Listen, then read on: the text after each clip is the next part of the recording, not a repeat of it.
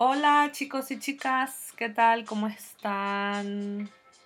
Bienvenidos al episodio de hoy. Estoy muy emocionada porque ya regresé, me había perdido. Pero en realidad también es muy aburrido estar grabando podcast todos los días cuando no tengo cosas importantes que decirles y contarles todo lo que he vivido en mi proceso de perder peso y de adoptar un hábito de vida saludable que me garantice más años de calidad, de disfrutar, de ser feliz, de estar en familia y de compartir con todos mis amigos. Y por esa razón es que estoy acá grabando estos episodios para ustedes, para que sean parte de ese proceso y me acompañen y de todo, todo, todo lo vivido, algo se les pueda quedar bueno y que les sirva a ustedes y que les pueda servir a otras personas también que están en el mismo camino, en este mismo eh, proceso de tener una mejor vida. Vida saludable, por supuesto. Es difícil, pero se puede. Eh, bueno, ya saben ustedes que en los episodios anteriores les hablé de mi, de mi carrera, que estudio psicología en la UCA y también estudio pedagogía en la Universidad Católica. Y eso me ha mantenido un poquito ocupada con esos temas que además los voy a mezclar todos por acá porque son muy importantes. Bueno, vamos a comenzar. Yo ya fui donde Dr. Fit, mi nutricionista, y estoy muy contenta porque he logrado romper ya la barrera de la ansiedad por comer comida chatarra, cosas que no son tan saludables. Y con mi dieta, la verdad es que está muy bonita, no es pesada, se la voy a compartir también más adelante. Eh, la manera en la que estoy empezando y con él hablamos de los mitos y las falsas creencias sobre los alimentos. Y estoy muy bien, la verdad es que me siento muy tranquila y estoy comiendo lo que dice la hojita que me dio el doctor. Es un régimen que estoy cumpliendo al pie de la letra. La única parte mala es cuando salgo, que tengo invitaciones de cumpleaños o invitaciones a algún evento y es ahí donde, no sé, me pierdo completamente con lo que tengo de comer. Sin embargo, la pienso, no como antes, que miraba una bandejita con un montón de boquitas y todas las probaba. Y era emocionante y rico. Ay, esta está muy buena, esta está salada, esta está dulce, esta me gustó, esta no me gustó. Ahora viene el postre, vamos a ver qué hay, qué rico porque es algo nuevo, no sé qué. Entonces, esa parte eh, me ha costado un poquito controlar realmente cuando cuando fui donde Dr. Feed y hablamos del tema de, las comidas, que definitivamente tenías una, tenías una cena y que, y, que obviamente no iba dentro del plan que tenías que seguir, al día siguiente lo que podías optar es por hacer un ayuno intermitente que te iba a servir un poquito para compensar esa comidita que te diste la noche anterior.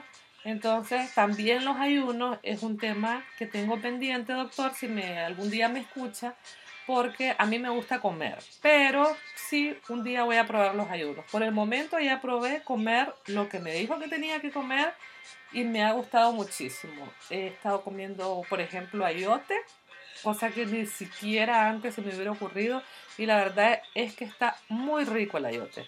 Así que esa parte es súper, súper bien. Hoy les vengo a hablar, no voy a hacer esto tan largo, hoy les vengo a hablar, continuando con esta historia, sobre el descubrir la manera de alcanzar el éxito para cumplir nuestras metas. Porque siento que me había quedado estancada. Y parte de la narrativa que yo quiero también usar acá es ser una, una persona transparente y honesta que les cuente la verdad.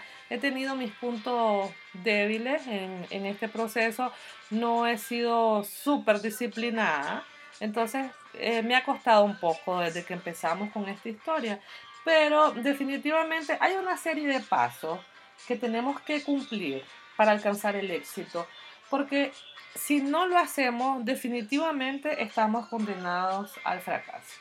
Y dentro de estos pasos hay algo fundamental para alcanzar el éxito y es la motivación.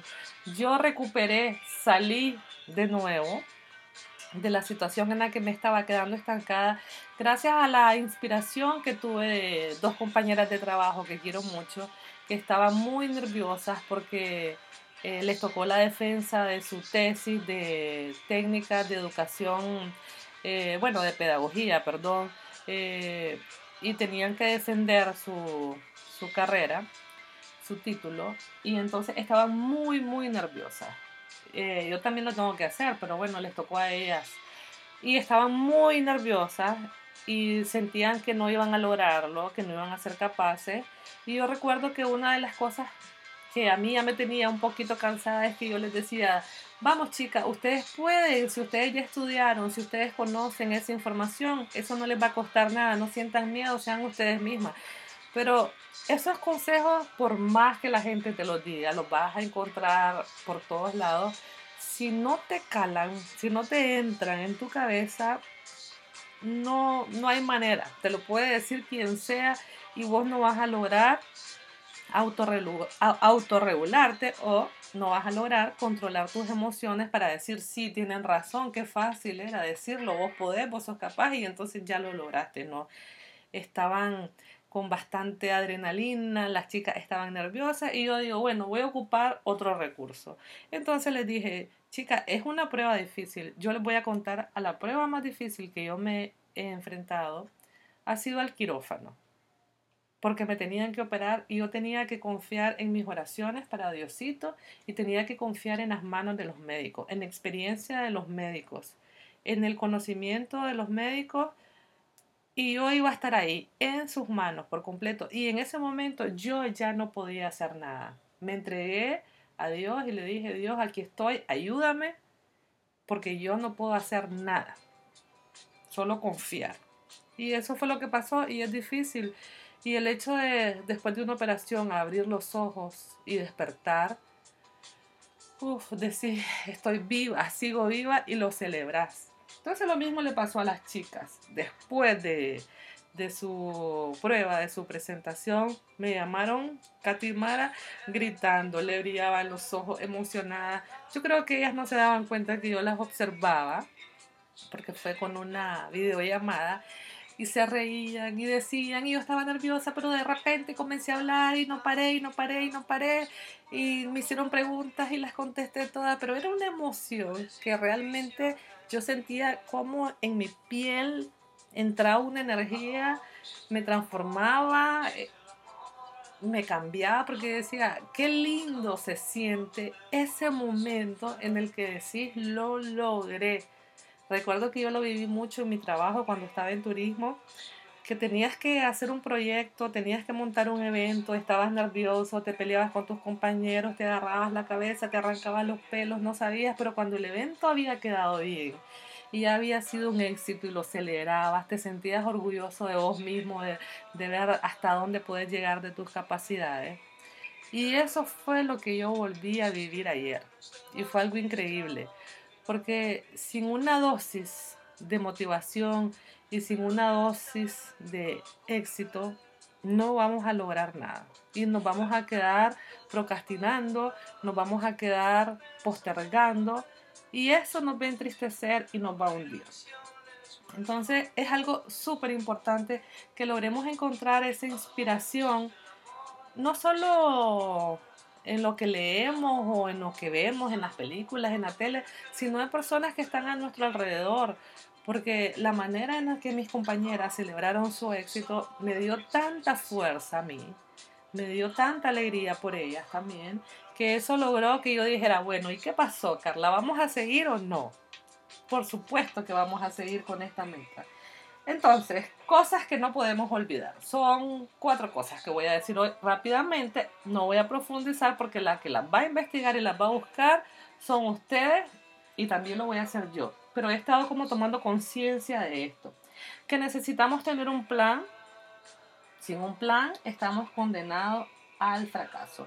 También les voy a hablar de la profecía autocumplida. Ya les hablé del efecto Pigmalión y eso es muy importante. Toda esa secuencia tienen que seguirla si no lo han escuchado, porque es primera vez que escuchan mis podcasts. Mis podcasts entonces regresense a los episodios anteriores. Eh, también recuerdo una vez que tenía un problema y lo dije. Me siento como en una tabla en medio del océano y no sé a dónde ir.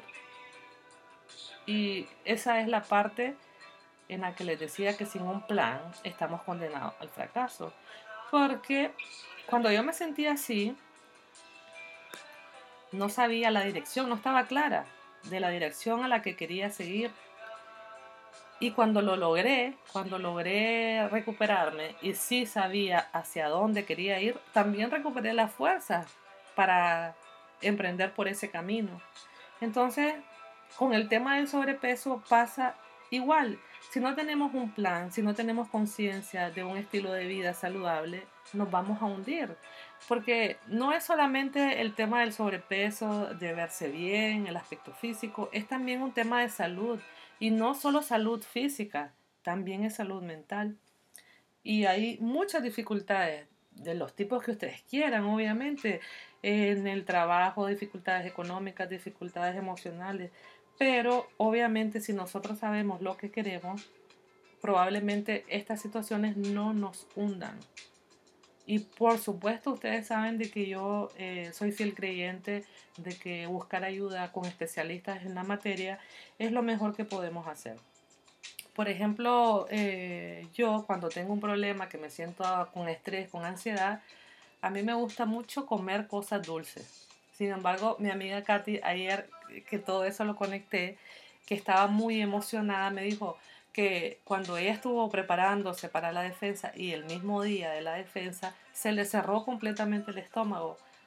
Y yo pensé, vaya, ¿cómo a mí no se me cierra el estómago? Porque todo lo contrario, me da hambre de comer cosas dulces. Y eso, obviamente, se trata de un trastorno alimenticio.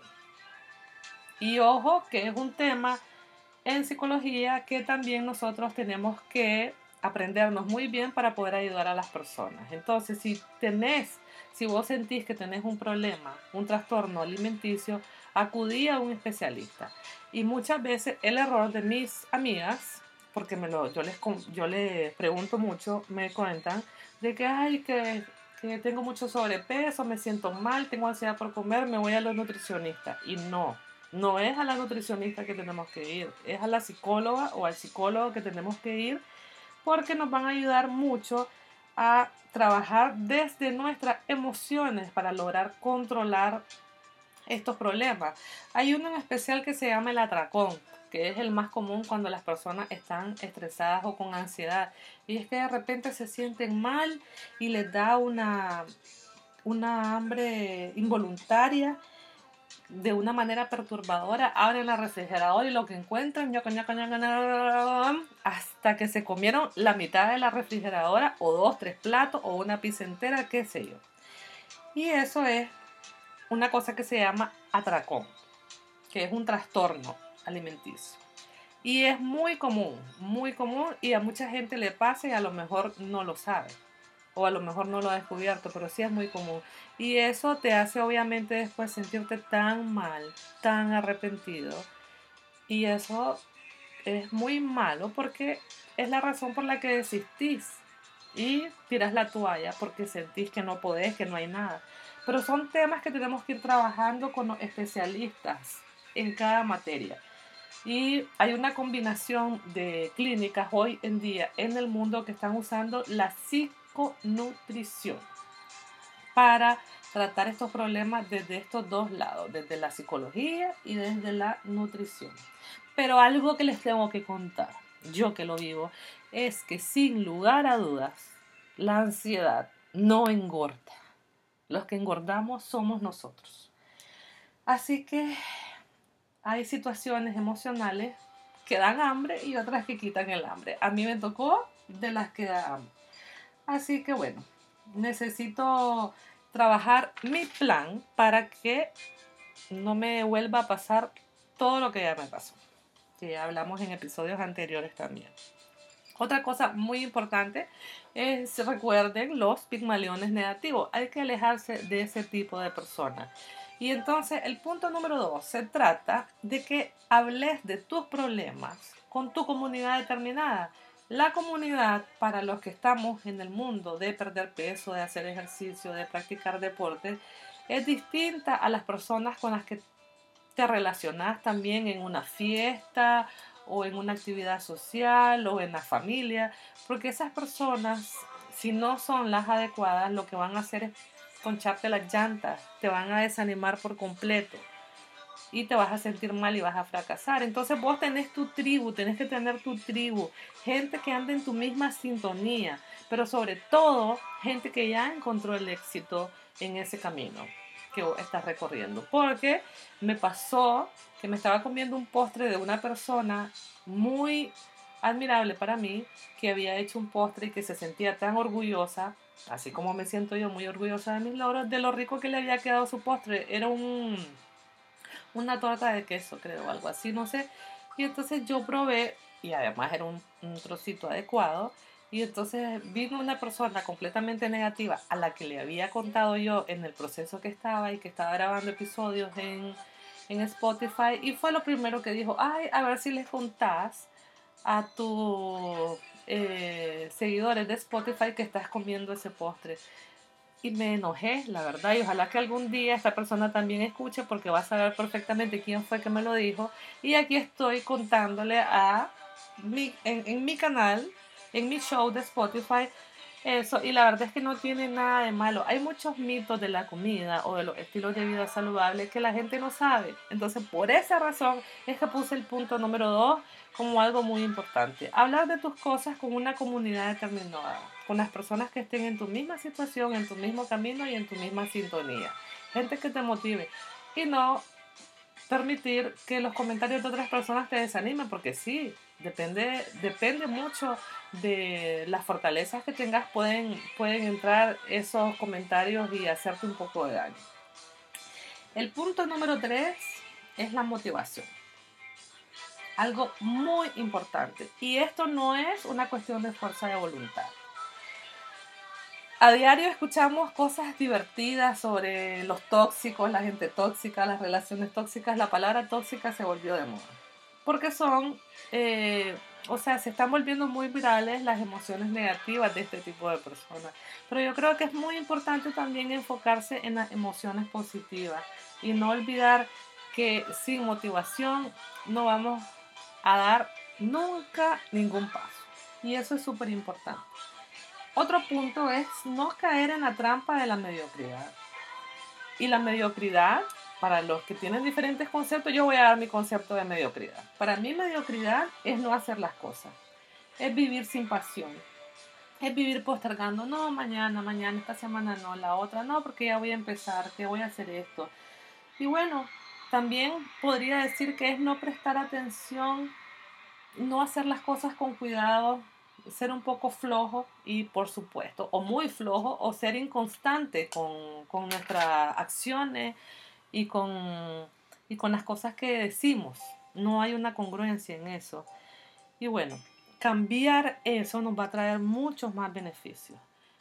Y también algo importante es que tenemos que aprender a expresarnos y a manejar nuestras emociones de tal forma que podamos decir no sin sentir culpa, sin sentirnos mal con nosotros mismos. Tenemos que aprender a ponerles límites a, a nosotros mismos y a los demás también para alcanzar eso importante. Y algo que se me había pasado, que quería decirlo, es que hoy en día el mayor faltante que hay en el mundo es la motivación, como lo que yo viví ayer esa adrenalina me la contagiaron mis chicas, mis compañeras de trabajo.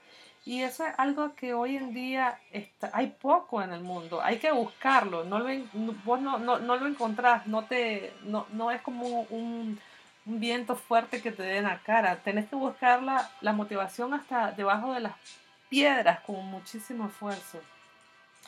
Y todo esto está relacionado eh, con algo psicológico y es no saber manejar nuestras emociones. Porque cuando aprendamos, y cuando me meta yo más en este tema y pueda ayudar, cuando aprendamos a manejar nuestras emociones, vamos a encontrar, creo que, un camino más claro hacia la motivación, porque es lo que necesitamos en el mundo.